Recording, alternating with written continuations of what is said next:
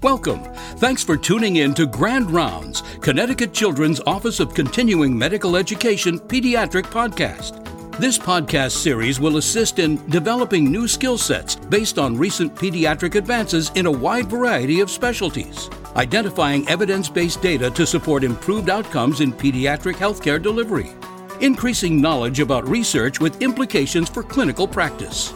And now, here's Grand Rounds. Good morning, everyone. Now, welcome to Grand Rounds. Uh, hopefully, everyone's staying safe, having a nice cup of coffee or tea this morning uh, ready to uh, listen about sleep in adolescence, the perfect storm. And hopefully you're wide awake for this one. This is going to be really, really important. And uh, it, we really will. We have a, a, just a tremendous individual who's going to be giving the grand rounds this morning, uh, and I'm sure this is one that will be listened over and over again in many places. I do want to say thank you yesterday for the you know celebration of the Martin Luther King Day. It just uh, reminds us of of equity and inclusion and the importance of being inclusive across the world, across Connecticut Children's, uh, and all the things that we do here. So, you know, an important moment to, to celebrate and, and, and remember Dr. King. For today's Grand Rounds, I, I have the real pleasure of introducing uh, Dr. Haviva Veler. Dr. Veler is, uh, you know, I'm very proud that we were able to recruit her here. We stole her away from New York City. Uh, it's a much better commute for her, um, and we're so happy that she's here. And you can see, and just I'm going to tell you a little bit about her so you can see why we were so lucky to bring her to Connecticut Children's. Uh, she is the head of the Division of Pediatric Pulmonary Medicine and has been doing that since the spring of uh, last year. Uh, her training, uh, bachelor's from Technion, Israel's uh, Institute of Technology, School of Medicine in Haifa in Israel, and her MD from the same institution. She did her pediatric residency initially uh, at Hadassah University Hospital in Jerusalem, and then she came to the U.S. to uh, do a pediatric residency and internship at Maimonides Infant and Children's Hospital in Brooklyn. She followed that with a pediatric pulmonary and sleep medicine fellowship at Children's Hospital of Philadelphia. And then, uh, again, uh, following her fellowship, she was an attending physician at CHOP for a year, and then uh, and then followed. Uh, she followed with again going back to New York City uh, to the Children's Hospital uh, of Montefiore in New York. Uh, she was the director of the pulmonary function test and founder of the Technology Dependent Center at the Children's Hospital in Montefiore. One of the things in her CV, which is really impressive, is that she not only directs, but she founds. I mean, she's somebody with an innovative mind that begins something and finishes and moves it forward. I'm really, really proud of what she has done. In 2010, she joined the Division of Pulmonary Allergy and Immunology at the Weill Cornell College of Medicine. Uh, Medical College. Uh, in 2012, she founded the Pediatric Sleep Center at New York Presbyterian Hospital, which she led until she moved here to Connecticut Children's. 2020, she was appointed medical director of the Division of Allergy and Immunology and Pulmonology at the same institution. She's been the recipient of numerous awards uh, back in Israel. Uh, she's pub- published numerous papers and a book chapter. Uh, she's triple boarded in pediatrics, in pediatric pulmonary medicine and sleep medicine. So we like to, you know, we always tell our psychiatrists are triple boarded, but our pulmonologists are triple boarded here too at Connecticut Children's. And uh, again, we, we were very fortunate after a very large and extensive national search uh, to recruit uh, Haviva to Connecticut Children's in the Department of Pediatrics. Uh, and everything that she promised to be, she has been. Uh, not only is she incredibly accomplished, but she is a, a kind, kind individual, uh, which is uh, you know the type of faculty that we like to uh, bring to Connecticut Children's. And she is transforming the division of uh, pulmonary medicine, which is a formidable division with a long storied history with great division heads. Um, and now she follows that. And what she will talk about today is sleep in adolescence, the perfect storm. So, Dr. Veler, uh, please come to the podium and give your grand rounds. All right. Good morning, everyone. And thank you, everyone, for uh, spending the hour with me this morning uh, to talk about the topic that is very close to my heart uh, sleep in adolescence. And we'll talk about why is it so close to my heart. Okay, I have no conflict of interest. So today we'll talk about adolescence and sleep, which is two subjects that don't always go together. We'll talk about the current state and the consequences We'll talk about circadian rhythm sleep wake disorder, which is a major issue in uh, adolescent sleep. And we'll touch on sleep disorders that happen during adolescence insomnia, narcolepsy, and obstructive sleep apnea. And then at the end, we'll talk about public health advocacy uh, available for us to um, intervene and improve. So the reason I uh, this topic is so close to my heart uh, started with uh, a lecture um, I, um, I attended when I was in one of the sleep conferences. The director of uh, the National uh, Traffic Safety uh, Association was there. He's a sleep physician himself. And he gave a talk about motor vehicle accidents um, as the leading cause of, uh, of death in uh, adolescents. Um, and over here, you can see that um, about 50% of uh, death in adolescent is unintentional, and 73% of that is because of motor vehicle accidents. So really, um, it's a major issue. We are really, as pediatricians and specifically sleep physician, really obligated to educate and to try to mitigate this very prevented, preventable cause of death. So hopefully, I will get you on my team and uh, um, have you uh, help me preventing this from happening. So um, young drivers between the ages of 80, 18, I'm sorry, 18 and 29 really have the highest likelihood uh, to drive while drowsy. And this is a poll that was taken by the National Sleep Foundation, finding 71% of teenagers uh, admitted for driving while drowsy. Um, and we know that um, teenagers really significant uh, percent of them do not get enough uh, hours of sleep.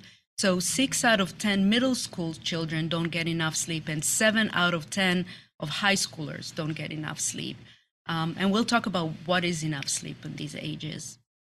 So why is adolescence such a problematic uh, a time period for specifically about sleep? It's because it's time of transition, and teens really have the social push, behavioral changes, and circadian rhythms that really all come together and create what we call the perfect storm that interrupts with sleep. What's the adolescent sleep needs? We're talking about eight and a half to a little bit over nine hours of sleep that is recommended. And we know that 75% of 12 graders uh, don't get uh, the, the minimum of eight hours of sleep a night, and only 3% of 12 grader really get the nine hours that are needed. One of the questions that I get asked very often in a sleep clinic is how many hours of sleep my child really needs. Um, and I, I, always say, you know, there's variation between kids uh, on really what's the uh, amount of sleep that is needed. But as a general rule, um, in, you get enough sleep if you are able to wake up without an alarm clock, maintain a consistent amount of sleep through the entire week and weekend, and don't have daytime sleepiness. Um, how many of us can say that they can do that, right? Um, so really, there are many consequences. This is pretty much a summary slide for the whole talk but we'll go through the details and I'll show you. Um, there's myriad of uh, causes that interrupt sleep in adolescence, right? We have the circadian biology, which works against sleep, and we'll talk about that in the next few slides. We have higher uh, school demands with a lot of homework after uh, school hours. Some of the teens work, right? They have extra demand on their time, and some of them have expen- extensive extracurricular activities right we want our teens to engage in sports and in arts whatever is interesting for them and then the uh, last um, a straw uh, uh, that impacts adolescent sleep is technology, which is a big thing and really affects the sleep. So all that leads to chronic insufficient sleep, and that uh, can cause poor sleep, uh, poor school performance, right? Uh, decrease in executive function, right? If you're tired, you just can't concentrate. You can um, work as well as you uh, want to. Uh, there's a huge effect on mood. Um, we talked about the motor vehicle accidents. There's also uh, insufficient sleep leads to increased weight and obesity. Uh, and not to mention effects on inflammation, metabolic dysfunction, and cardiovascular uh, dysfunction, which is beyond the scope of, of this talk. So, how do we evaluate uh, sleep in uh, adolescents? Um, and this is really something that can be done um, uh, in the pediatrician's office during well visits. So, first, uh, um, I want to know their bedtime routine.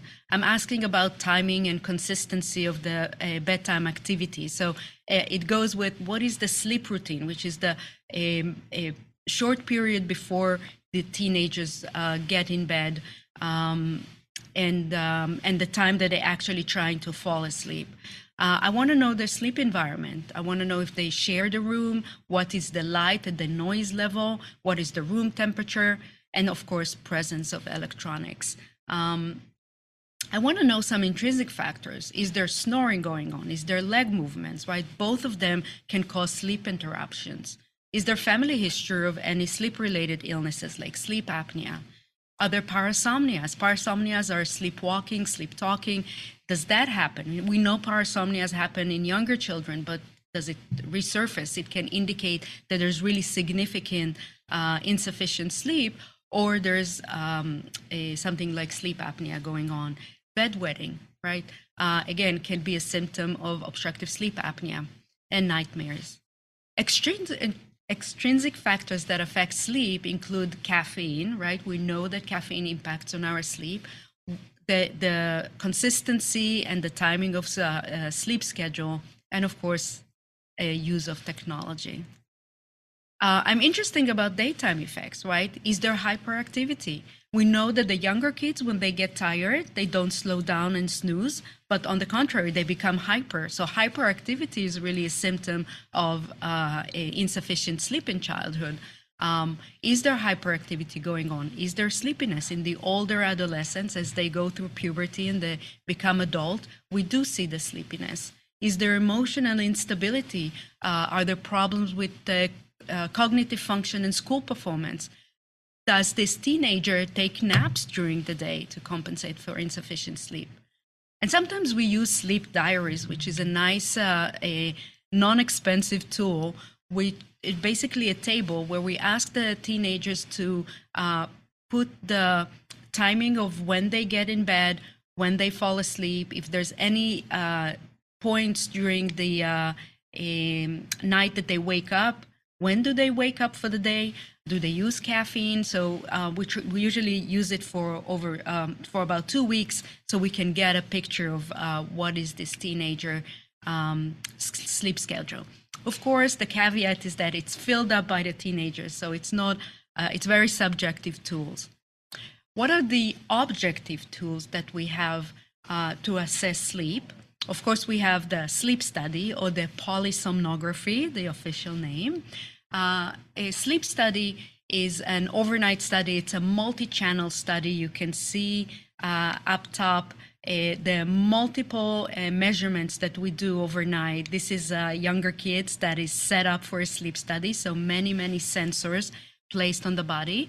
Um, usually we use a sleep study t- to look at uh, quality of sleep and we look for any sleep interrupters like um, obstructive sleep apnea, restless leg syndrome, um, and then um, uh, kids that have parasomnias in an older age, which is not a typical age, uh, we sometimes suspect um, obstructive sleep apnea, restless leg, or a partial seizure.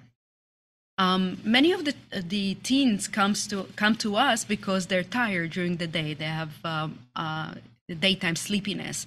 Um, and what we use to assess that is the multiple sleep latency test, or the MSLT. MSLT is a daytime study. It's always uh, done following an overnight study because we want to confirm uh, the patient was sleeping well the night before we did the uh, MSLT evaluation. And um, the MSLT is done during the day. So once the patient wakes up, we give them uh, opportunity to fall asleep every two hours so every two hours they go get in bed we turn off the lights we give them an opportunity to fall asleep we do it five times during the day. Uh, we look at the uh, how quickly they fall asleep and if they get into REM sleep. And MSLT is really a test that helps us quantify uh, the daytime sleepiness. So again, daytime sleepiness can happen because there's just insufficient sleep, but could be a part of hypersomnia syndrome, like we see with narcolepsy or idiopathic hypersomnia. And the MSLT helps us uh, differentiate between those, those two causes. And then finally, if we want to get a more objective information about the teen schedule, we can use actigraphy. And actigraphy is a wristwatch, like you see uh, on the slide. Um, a teenage is wearing it for two weeks. Um, and um, uh, this watch measures movement. So if we uh, assume that when there's um, significant movement, uh, that it's daytime and the uh, not daytime, but that the patient is awake, like you see over here, increase in movement, we assume that the patient is awake. Um, and when there's no movement, we assume that the patient is asleep, like you see in the blue area. So wearing actigraphy for two weeks gives us a really nice schedule, like you see on the um, right side of a, whenever a, pa- a patient gets in bed, falls asleep, and wakes up. What you see on the left side is, I'm sorry, when you see on the, on the right side is the adolescent with delayed sleep phase. You can see that uh, waking, uh, falling asleep is the earliest uh, bedtime is really midnight, and then there's delay or even inconsistent uh, bedtime throughout the week. So this is a typical a actigraphy report for for these kids. So let's talk about circadian rhythm sleep-wake disorders. Um, and really what determines the our internal clock or when would we uh, fall asleep and when would we wake up are two forces that happen in our body. The uh, process H or process S uh, is really the sleep load. The, the further we get from the episode of sleep, the stronger the sleep drive is, right? Uh, and the other one is the circadian rhythm. It's process C. And process C uh, kind of takes us through the day. The big, in the morning, we have uh, a good energy, right? We just woke up. Around siesta time, right, 1 to 2 p.m., we start. We feel kind of a decrease in energy. Um, this is the best time for naps, if so, if, if any one of you is interested. And then in the afternoon, we kind of get a second wind, we get extra energy until bedtime comes. And then we have a quick drop in energy and we uh, we have a very strong uh, sleep force. Um, so these two element, two processes really determine uh, our sleepiness level um, and determine our circadian rhythms. Um, so there's different circadian sleep disorders out there. Um, we have the jet lag disorder, the shift work disorder that we know very well. We've all been there. Uh, advanced sleep wake phase that is typical to the el- elderly when they fall asleep at 6 p.m. They wake up at 2 p- 2 a.m. Uh, but really, what we see in teenagers is the delayed sleep phase disorder. And what actually happens is there's a shift of the internal clock. And when I say internal clock, I mean the melatonin levels. So um, usually our melatonin levels are really low during the day, keeping us awake and alert. And about an hour before we our usual bedtime, uh, melatonin starts to increase. Um, and melatonin increases, sorry, melatonin increases over an hour until it reaches the peak. The peak stays up all night, and about an hour before we're about to wake up, it drops down so we can wake up and feel alert. Uh, what happens with the teenagers is what you see in the yellow line. Uh, the whole melatonin excretion is shifted for about an hour to three hours, depends on how bad it is. Um, which would have been great if a teenager could wake up whenever uh, um, he or she uh, wanted to, but life is not like that, and they need to wake up early for school, and which cuts on the a period of sleep. So keep in mind that even if you want your teenager to go to bed at eight or nine, they're just not sleepy in the evening. It's very difficult for them uh, to fall asleep. The other element of uh, a, a building our internal clock or that contributes to the circadian rhythm is light. We, we talk about the two Zeitgebers or uh, timekeepers in our body. One of them is melatonin and the other one is light. And melatonin really responds to light. So if we have bright light in times that we're not supposed to have that, uh, there is a shift in the melatonin excretion and in our internal clock. And we know that the vast majority, 80 to 90% of adolescents, use smartphones within the one hour before bedtime. And this study shows very nicely how there is a, a decrease decrease in sleep duration uh, that is really uh, has a dose response uh, curve with how many hours of screen time these adolescents are using. So technology really uh, enforces this delayed sleep phase. And it, it really affects sleep in many ways. Um, in one way, it's just replaces sleep, right? So if uh, a teenager is watching a movie or texting with their friends, uh, they're definitely not sleeping, right? Uh, it really takes away the, the cuts into the sleep. Um, but also it disrupts the circadian rhythm by uh, being exposed to bright light at bedtime, which is not a time that we're supposed to be exposed to bright light. Um, and the other thing is really disrupt sleeps, uh, sleep. And it could be because of mental or emotional involvement with that text with the friends or things that they see on TikTok, on social media. But it also uh, fragments sleep because of physiological arousals, right? They wake up in the middle of the night to check the phone to see what happened. What did they miss? So, how do we treat uh, delayed sleep phase? Um, so if you look at the uh, graph at the bottom, you can see that uh, at the dark blue, this is delayed sleep. Uh, and what we try to do is we try to pull um, bedtime a little earlier, and we try to push waking up a little earlier, right? So we use the two Zeitgebers we have. We use melatonin at bedtime to induce sleep, and we use bright light in the morning to push the uh, wake up a little earlier. Um, we'll talk about use of melatonin um, as a chronobiotic in uh, in the next slide. Um, but all that intervention on delayed sleep sits on good education on sleep and establishing a good sleep hygiene. And that's done a lot by cognitive behavioral therapy, which we will touch in a second.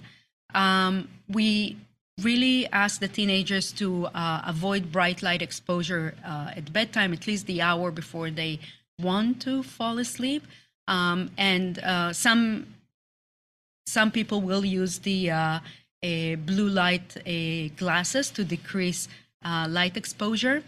In the morning, we have them stare at the light box uh, to again try to push bedtime a little earlier.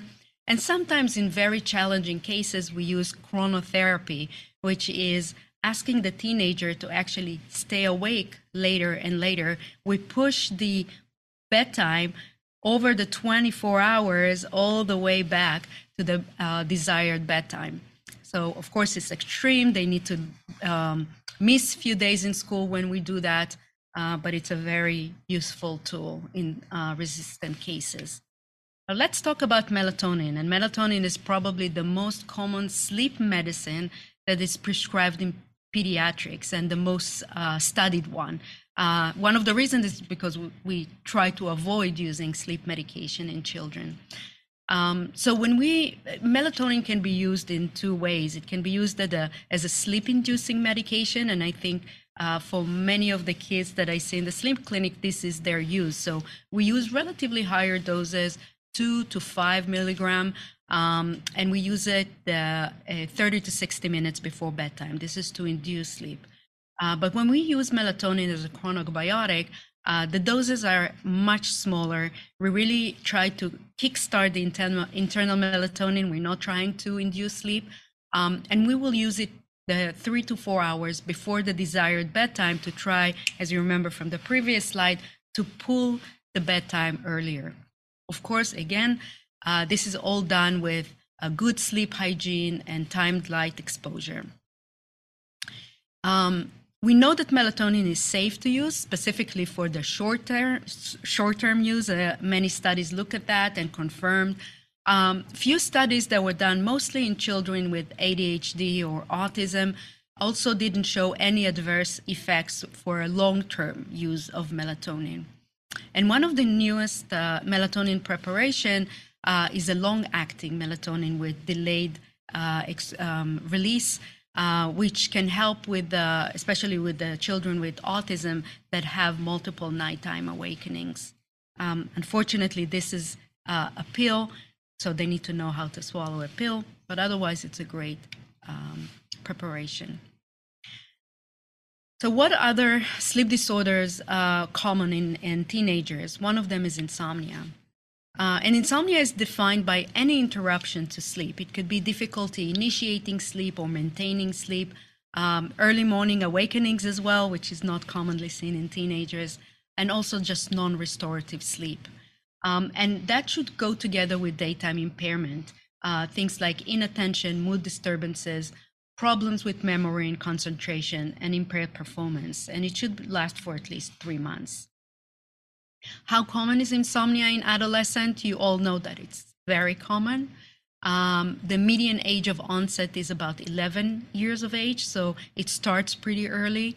Um, and of course, the uh, issues with initiating sleep is the major um, insomnia syndrome that is seen.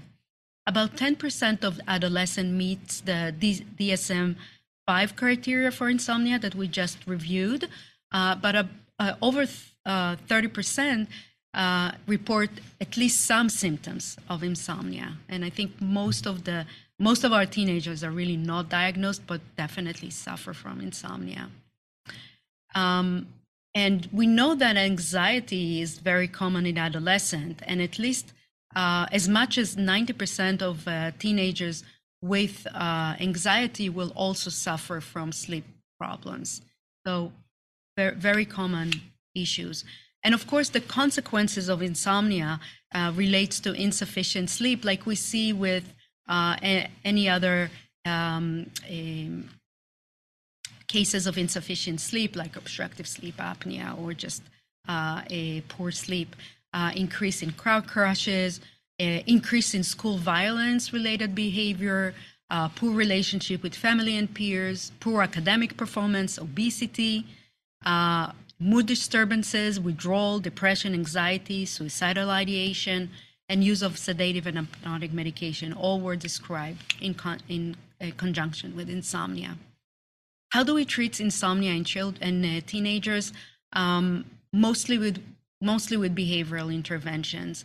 Um, many times when I see these patients in my clinic, um, they will ask for medicine. They want medicine, they want to fall asleep. And I always say that if I teach you how to fall asleep, this is a tool that you can take for the rest of your life. If I give you medicine, you will need it lifelong. So every um, in every aspect, we really try to uh, do more behavioral interventions than any other intervention. Um, and uh, we are very lucky here in Connecticut Children's that we have Dr. Lynelle Schneeberg, who is our sleep psychologist, uh, expert in uh, cognitive behavioral therapy for insomnia or CBTI. Um, and uh, you can um, refer um, these patients to, to see her. So, what are the elements of uh, a cognitive behavioral therapy for insomnia? Again, we go back to the basics. We talk about sleep hygiene. We know that the best uh, conditions to fall asleep is if the room is cool, dark, and quiet. So we talk about how can we get that. Um, we talk about avoidance of caffeine uh, during the day and electronics, so bright light about an hour before bedtime. Um, and we talk about set sleep schedule during the weekdays and the weekends. And this probably the hardest thing to do, but also the most important thing. Um, we use a lot of relaxation therapy at bedtime you have to remember, and, and I think it's true for us as well. Um, we're very busy all day long. Teenagers very busy all day long. They don't have time to process or think about things that happen during the day. When they lay in bed and they shut off everything, this is the time when all the things that happen during the day come to their mind and they have rush of thoughts. And a lot of the times those thoughts bring in some anxiety or frustration, which excites the body. And when the body is excited, it's not a conducive condition to fall asleep. So we teach the teenagers how to relax their mind, relax their body, and also challenge um, anxiety provoking thoughts uh, and kind of throw them out of their head. Um, we do stimulus control uh, with, um, with teenagers. We would like their bedtime to be correlated with sleep. So we ask them not to perform any other activity besides sleep um, uh, when they get in bed. Uh, we want we, we want to avoid um, them doing their homeworks, getting frustrated, getting upset, uh, being on their phone and being upset with their uh, peers, uh, tied into their bed. So bed should be the place where you go, you turn off the lights, you close your eyes, and you fall asleep. So when you create that connection, uh, it's easier to fall asleep. Uh, sometimes we use light therapy on awakening. We talk about that for the delayed sleep. And in very uh, um, extreme cases, we use sleep restriction, which I personally don't like to do. Um, but if you have a teenager, a teenager that um, had few nights of bed sleep, it could be because he had a challenging test in the morning, or uh, he was upset about, or she was upset about um, a certain thing, um, and and they weren't able to fall asleep. The following night, um, a, they get in bed and they say, maybe if, the, if tonight I won't be able to fall asleep, uh, and if I won't be able to fall asleep, I'm going to do very bad in my exam. And just that line of thoughts uh, increases anxiety um, and and uh, build up distress.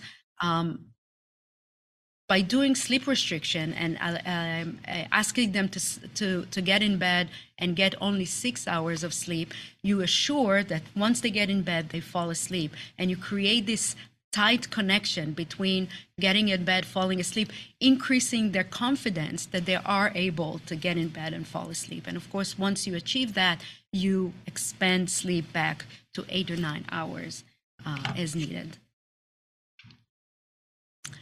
Let's talk about coffee. So, who does not drink coffee? And I'm probably one of these people bowing to the pot of coffee there. Um, but coffee has consequences, right? So use of caffeine was associated with shorter sleep, increase in sleep onset, increase in wake time after sleep onset. So it fragments our sleep. And through that, it actually increases daytime sleepiness, paradoxically. So it's important to know that caffeine works pretty fast, right? It works within 15 to 30 minutes but it stays in our system for a while. So it depends on what kind of metabolizer of caffeine you are. Uh, it can stay in your system for as long as seven hours. So if we um, um, consult to the adolescent and we say, okay, you need your uh, cup of coffee in the morning, try not to uh, drink coffee after noon because then it's going to start impact your nighttime sleep. A few words about narcolepsy. And as you know, narcolepsy is um, um, associated with excessive daytime sleepiness. So when a teenager comes and complains about daytime sleepiness, definitely something to consider. Uh, now, narcolepsy is genetic. It's a syndrome. It has a few symptoms that reflects the uh, pathophysiology of the disease. So it's a very fascinating disease uh, where REM sleep, there's intrusion of REM sleep into awake and into uh, different uh, other stages of sleep. Um, if we think about what happens during REM sleep, we dream and we have muscle paralysis in order not to act our dreams.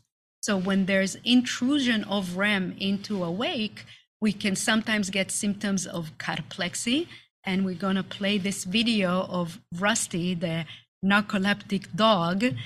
Um, um, basically, cataplexy is a phenomenon that is gets triggered by uh, a strong emotion, um, uh, usually something positive, uh, laughter. Uh, when a teenager cracking up laughing, they lose muscle tone and they fall. Uh, um, I'm sorry, it's not playing. All right. All right. So what you this dachshund, Rusty, Rusty, and I'm sorry. You can mute the video. This what you can see here is the Rusty is uh, in the field and he's very happy and he's walking around and he's so excited that he falls. He gets his cataplectic event and he falls. Uh, so this is our cataplexy. Uh, hypnagogic hallucination is um, a, when we dream when we awake, right? So again, REM intruding into awake. Sleep paralysis, uh, also uh, sleep, um, uh, the muscle paralysis that is involved with REM, and unfortunately, these patients also get fragmented, have fragmented sleep and insomnia. Um, and you can see in this slide that the peak incidence of uh, a diagnostic narcolepsy is during teenage sleep. So this is when they start feeling the symptoms uh, and be affected. Obstructive sleep apnea definitely can happen in teenagers. We usually um, used to think about uh, obstructive sleep apnea happening in the younger kids where it's associated with adenotonsillar hypertrophy. But there's definitely a secondary peak in adolescent. Uh, in that time, it's, uh, it, some of the times it's associated with obesity, uh, and some of it is because uh, the adolescent, again, we're talking about its transi- transition period. And once you go over, uh, get through puberty, um, there is decrease in innervation to the upper airways, uh, which makes you more prone to obstructive sleep apnea. And that's why we see much more uh, sleep apnea in adults than in children. Uh, the symptoms are also uh, can be different. So, daytime consequence of obstructive sleep apnea start with hyperactivity that we see in the younger kids, but as they get older, we do see the daytime sleepiness. Um, there's exacerbation of the delayed sleep phase that we naturally see naturally see in adolescents. Um, and it also goes with mood disorder. Mood is very um, uh, affected by sleep in adolescent. There's increase in risk-taking behavior, risk of ob- obesity, and again, increased rate of motor vehicle accidents. This is a quick slide that to show uh, how a sleep apnea looks on a, a polysomnography or on a sleep study. As you can see, we have multiple channels that we measure, but I do want you to look at the bottom four lines, the blue and the pink and the two green ones. The blue and the pink is measurement of flow that we measure through the nose, and the two green lines are the uh, chest and abdominal effort. And you can see very clearly that this guy has a apnea. You can see that there's no flow on the flow channel, but the chest and the abdomen are still fighting, are still trying to get the air in. This is a classic uh, documentation of obstructive sleep apnea. And of course, we always look at tonsils and adenoids and we send for an ENT referral, but usually in teenager, the treatment is uh, CPAP, and you can see different celebrities trying to promote use of CPAP uh, in teenagers. So we learn about the problem. We know it's there, we know it's common, we know the consequences, but what can we do? And that's where public health advocacy comes in. And um, really the advocacy issue is the school start times. And really in the late 90s, the beginning of the 2000s, uh, there was the realization that school start time is an issue with adolescent sleep. And this is a study that showed that as little as 30 minutes earlier stu- school start time had significant effect on uh, behavior. Um, it made the sleep duration shorter, it increased sleepiness, uh, uh, students report difficulty concentrating, there was increase in behavioral problem, and higher absenteeism. Um, of course, moving school start time is a major uh, change, both for the uh, education system and for the families, right, to coordinate different school start time. But I'll try to convince you that it's worthwhile. So, uh, one of the first studies in, comes from Minneapolis that showed that uh, in Minneapolis um, public school system, 18,000 uh, high schoolers uh, had their school start time delayed from 7:15 to 8:40. Right, it's a major uh, advancement in uh, in school start time. But they showed that these kids had the same bedtime. They didn't go to bed later, but they had the chance to sleep for an extra hour. So overall, there was a uh, prolongation of the sleep period. There was improved attendance rate. There was less tardiness. Uh, there were reports that the students were more calm and less tired. This study didn't show change in grades, but in the next slide, I will show you um, improvement in grades. Uh, there was improvement in teacher satisfaction, and there were fewer visits to the nurse's um, uh, office. This is a slide that talks about improved academic performance. So the Chicago public schools showed improved academic performance, uh, mostly in the first period classes compared to the uh, afternoon classes. Uh, in North Carolina, they showed that one hour later shift in school start time was linked to increase in reading test scores and in math test scores. Amazing, isn't it? Uh, other multi-site studies showed significant increase in grade point average in core subjects like math, English, science, and social studies. Just moving the start time one hour or, uh, later. Um, and now I'm kind of closing the loop, and I want to talk about motor vehicle accidents. So, how delayed uh, uh school start affects the MVAs. So, in Kentucky in 2008, that showed that the car crash rates uh, um, after they delayed the school start decreased by 16%. In Minnesota, they showed that uh, a, they, they actually showed uh, more robust numbers. A crowd crush a reduction for specifically uh, teens 16 to 18 years of age decreased by 65 to 70 percent. Pretty amazing. Uh, a very recent study from Denver Public School showed that a significant decrease in reports of drowsy driving in teenagers. And what they showed is that that effect uh, was maintained two hours after the change in school start time. So again, uh, just looking at uh, uh changes in uh, school time and the effect on sleep, I want you to look at the blue and green lines. You can see that once it was implemented, there was no change in bedtime, but there was a significant change in uh, sleep um, length and significant later wake up time, which altogether increased the overall sleep time. So, what's going on in Connecticut? Um, this is a slide that I found from 2020. I don't have anything uh, more uh, recent, but we're not doing that great. Uh, the average start time in the state of Connecticut is 7:39 a.m., which is the one of the earliest start time nationwide. So we definitely have work to do here. And for the last few minutes, I want to talk a little bit about the effect of COVID 19 on teenage sleep. Um, and what we've seen is that um, the pretty similar effect to the late school start time. So basically, what happened in uh, COVID is that school moved to online.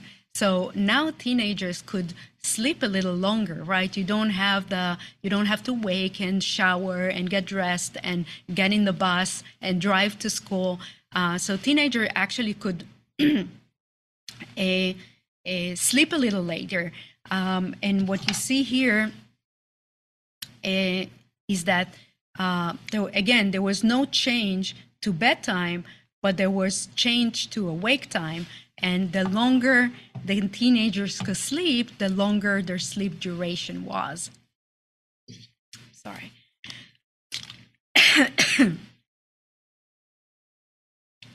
So what we've seen during COVID and when school was online is that teenagers actually slept longer. So I'm going to summarize and say that adolescence is a transitional problem from a transitional period from childhood to adulthood. And sleep disturbances can really um, be affected by childhood elements and adulthood elements. Um, the transition affects sleep behaviors and sleep disorders. And in adolescence, common sleep disorders include insomnia, delayed sleep phase syndrome, hypersomnia, narcolepsy, and obstructive sleep apnea. And lastly, policy measures and sleep education can benefit adolescent sleep health. So I'm going to stop here and ask for your questions. Thank you uh, very much, uh, Aviva. That was uh, that was really, really great. And we have a lot of questions uh, that have come in, uh, so we'll take them one at a time. Please, if you have questions, make sure you put them in the Q&A section. And um, again, all uh, more than 130 people joined today live, and I'm sure there'll be many others that will join at a different time. Uh, the first question will, will the use of oral melatonin interfere with the natural production of melatonin later on? That, that's a very good question. So, um, what we do when we use melatonin is we really entrain our internal melatonin uh, to be excreted. So it's not like we're blocking our internal melatonin, we're just boosting it.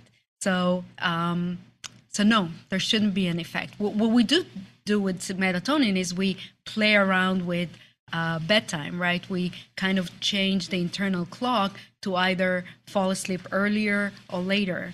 Um, so we can definitely maneuver the, the internal melatonin production, but we don't suppress it. Um, from Dr. Zelneritis, the data would indicate that the elementary students should go to school earlier, adolescents later, but this has not been implemented due to alleged issues around um, extracurricular activity. What do you suggest in this regard?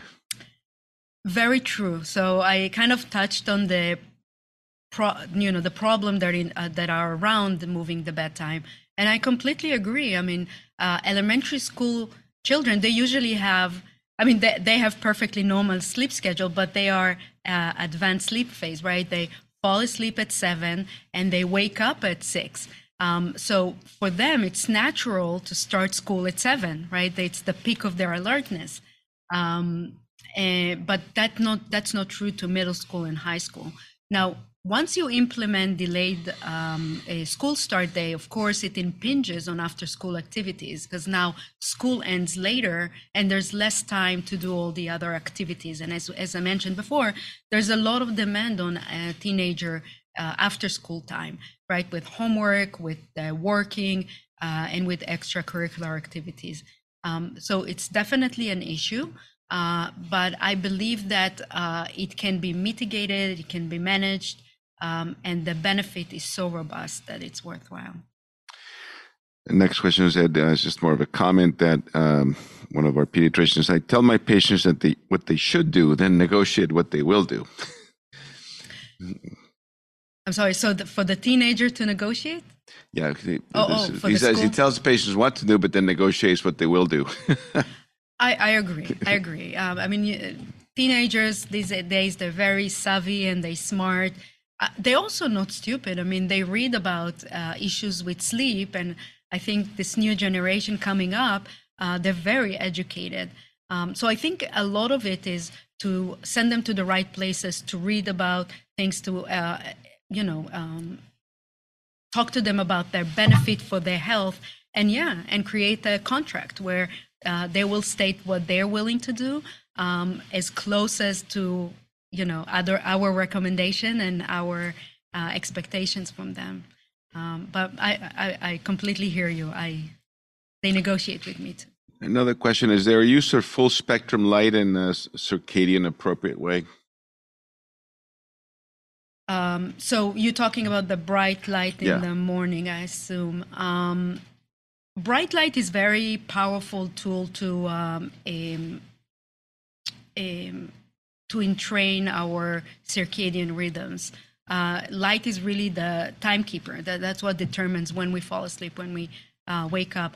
So some people used it uh, in circadian rhythm. Some people use it for jet lag. So people that travel frequently between different time zones will use melatonin and light therapy to uh, entrain their circadian rhythm and try to avoid jet lag as much as they want. Um, I hope I answered the question. I think you did, yes. Uh, from Dr. Corcoran, uh, I would like to encourage providers to remind adolescents and all their patients, for that matter, that spending some time outdoors during the day is good for sleep. Um, and, uh, you know, she's developing an app which you can look in the chat there. But uh, comments about exercise and being outdoors, even in the, in the wintertime. Uh, absolutely. And uh, I'm sorry, I should have mentioned it uh, during the talk. Um, one interesting thing about sleep is um, uh, important for us too. Um, when we fall asleep, our body temperature drop, um, and um, and that's where the recommendation of sleeping in a cool environment comes in. So it kind of inducing sleep or bringing sleep faster. Um, if we do anything that increase our body temperature right before bedtime, it will make our sleep latency or the time that it take us, takes us to fall asleep a little longer. So we usually uh, will recommend not eating heavy meals before bedtime because that increases our body temperature. We recommend not exercising the hour before bedtime. So you shouldn't come from a, a training, drop your bag, and try to fall asleep. It's not going to happen Im- immediately. Um, and of course keep the, the room on, on, the cool side. However, daytime exercise links uh, uh, very clearly to better sleep at night. So we definitely recommend uh, a daytime exercise for kids and adults that have uh, insomnia. Um, can you um, just briefly touch upon the evaluation and treatment of narcolepsy, or is that an entire new session? definitely a, a, topic for a whole uh, lecture, but um, so evaluation of narcolepsy. I, I am just going to put a small um, recommendation there that if there is a concern about narcolepsy, um, patients should be referred for a sleep physician uh, evaluation. Um, but what we do is we, of course, we take a detailed history and we talked about the five typical symptoms of narcolepsy. Unfortunately, narcolepsy doesn't have a clear diagnostic test. Um, there are some tests that can direct us to uh, the diagnosis. So we know it's genetic, we know it's related to HLA typing. So uh, we can test for specific HLA typing for narcolepsy.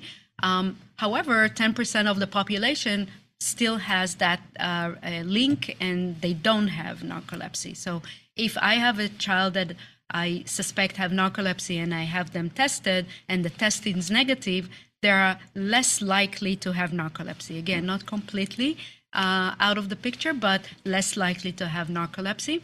If they're positive, they can be part of that 10% that has that. Um, the second, so uh, good history looking for cataplexy, for sleep paralysis, for uh, a, a, daytime hallucination, for vivid dreams, and for fragmented sleep. Uh, we can do HLA testing. Um, and the, really, the test that uh, makes the diagnosis is the multiple sleep latency test, uh, as I described. Um, so um, I would say if, if you have a child that you suspect having daytime sleepiness, just refer them to us and we will do the workup. Uh, from Dr. Spiegelman, and there's a couple of comments related to this. Uh, primary care pediatricians are treating increasing numbers of children with psychotropics. Can you comment on the effect of SSRIs on sleep? Are teens seen for sleep evaluation screen for uh, you know mental health disorders? So what's the association with it? Yeah, um, again, a topic for a whole uh, different uh, lecture. Um, so yeah, um, SSRIs are really a double edged sword. Um, they can uh, help with falling asleep. Um, they're definitely inducing sleep if they're used before bedtime. Um, they also decrease anxiety, and we talked about how anxiety impacts the um, um, sleep onset. Um, so, by reducing the anxiety, you can definitely improve insomnia. However, SSRI decreases your REM sleep, increases your deep sleep. So you are more, you get more restful sleep, but you're um, dreaming less. And we know that dreaming is our way of processing information that we learn during the day and embed them into long-term memory. The other thing that uh, SSRIs induce is uh, restless leg movement, which is um, a, unresisting, uh, uncomfortable feelings in your legs that make you shake your legs. And when we move our body, uh, of course, it's difficult to fall asleep and it can wake us up in the middle of the night. So can, they can induce uh, a nighttime fragmentation. So again, the double-edged sword, they need to be titrated well. Uh, definitely, they have effect um, on sleep. So a few more questions. Uh, uh, thanks for a great lecture from Dr. Cohen Abo. Children with uh, ASD have extra difficulties that are very difficult to manage early in toddlerhood. How early can you start melatonin?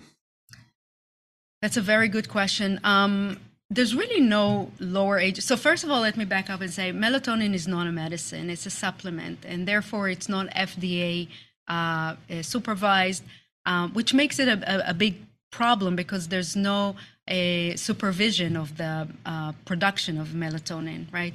Uh, in Canada, it's considered medicine, and we know that when you take uh, liquid melatonin, there is melatonin in there, but in the States, because it's not regulated, we don't know what's in those pills or what in, in those bottles. Uh, so that's one problem with melatonin. Um, but there's no lower uh, age, uh, lower age of starting melatonin, and studies went as um, young ages, two years, using melatonin, and they were shown to be effective, especially with kids with uh, autism. Uh, from Dr. Adelheid, uh, fabulous talk. We see lots of kids with diffuse pain, fatigue, and sleep disturbance.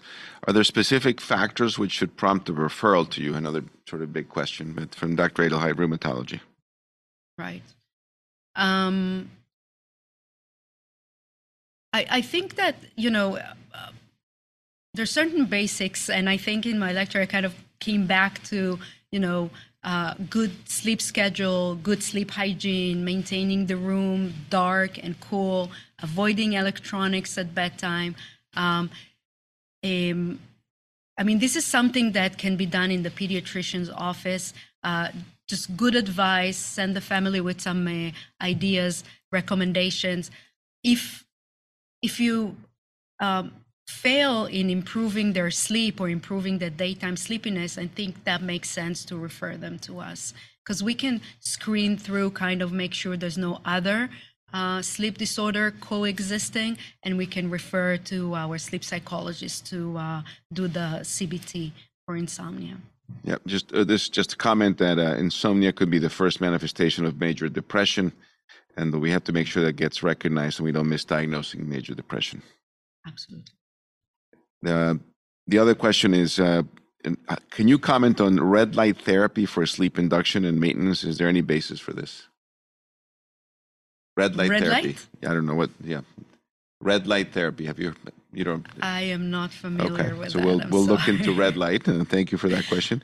Um, this is also a common question. How much advocacy has been done in the Department of Education and Connecticut School to help support better sleeping and those education habits. You know, I, I'm not sure. I'm not sure if you're aware of what's going on. So we'll we'll follow up on that.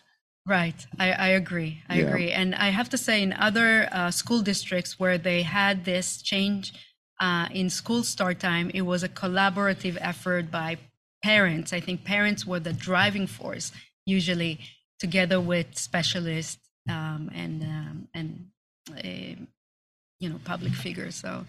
Um, And then the, uh, definitely need to work on that. The last question or is you mentioned that later school start time does does not result in later bedtime, which seems to be relatively constant. What factors do influence bedtime? So uh, bedtime again um, is difficult in teenagers because of their their delayed circadian rhythm. Um, so again, if we want to advance the bedtime, we want them to go to bed earlier.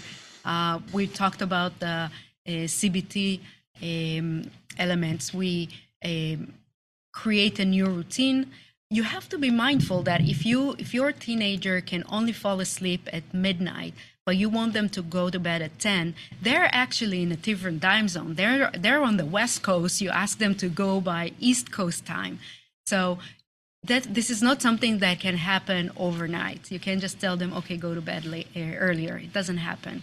So it really it's a process. It has to take place over a couple of weeks uh, with set sleep time, good sleep routine, uh, a good sleep hygiene, and sometimes you can use melatonin for that, just to, as a short term, just to move the bedtime, and then stop when the when you achieve the desired bedtime. Well, again, Aviva, thank you very much for an outstanding presentation. As you could see from the numbers of questions we got, this is something that is really important for the pediatricians in our community. Uh, for those of you, we, we have a, a an amazing uh, uh, sleep center here, Connecticut Children's. Uh, so if, please go ahead and make those referrals. We'll be happy to see the patients for you. Uh, so again, thank you, Dr. Veler, for a wonderful presentation and for all of, of the, all of those who more than 130 that joined us. Um, have a great day. Uh, stay safe. We'll see you again next Tuesday. Bye bye. Thanks for listening to Grand Rounds. For the most recent updates, please consider subscribing or find us on our Facebook group, Connecticut Children's Continuing Medical Education, or online at connecticutchildrens.org slash podcast slash grand rounds.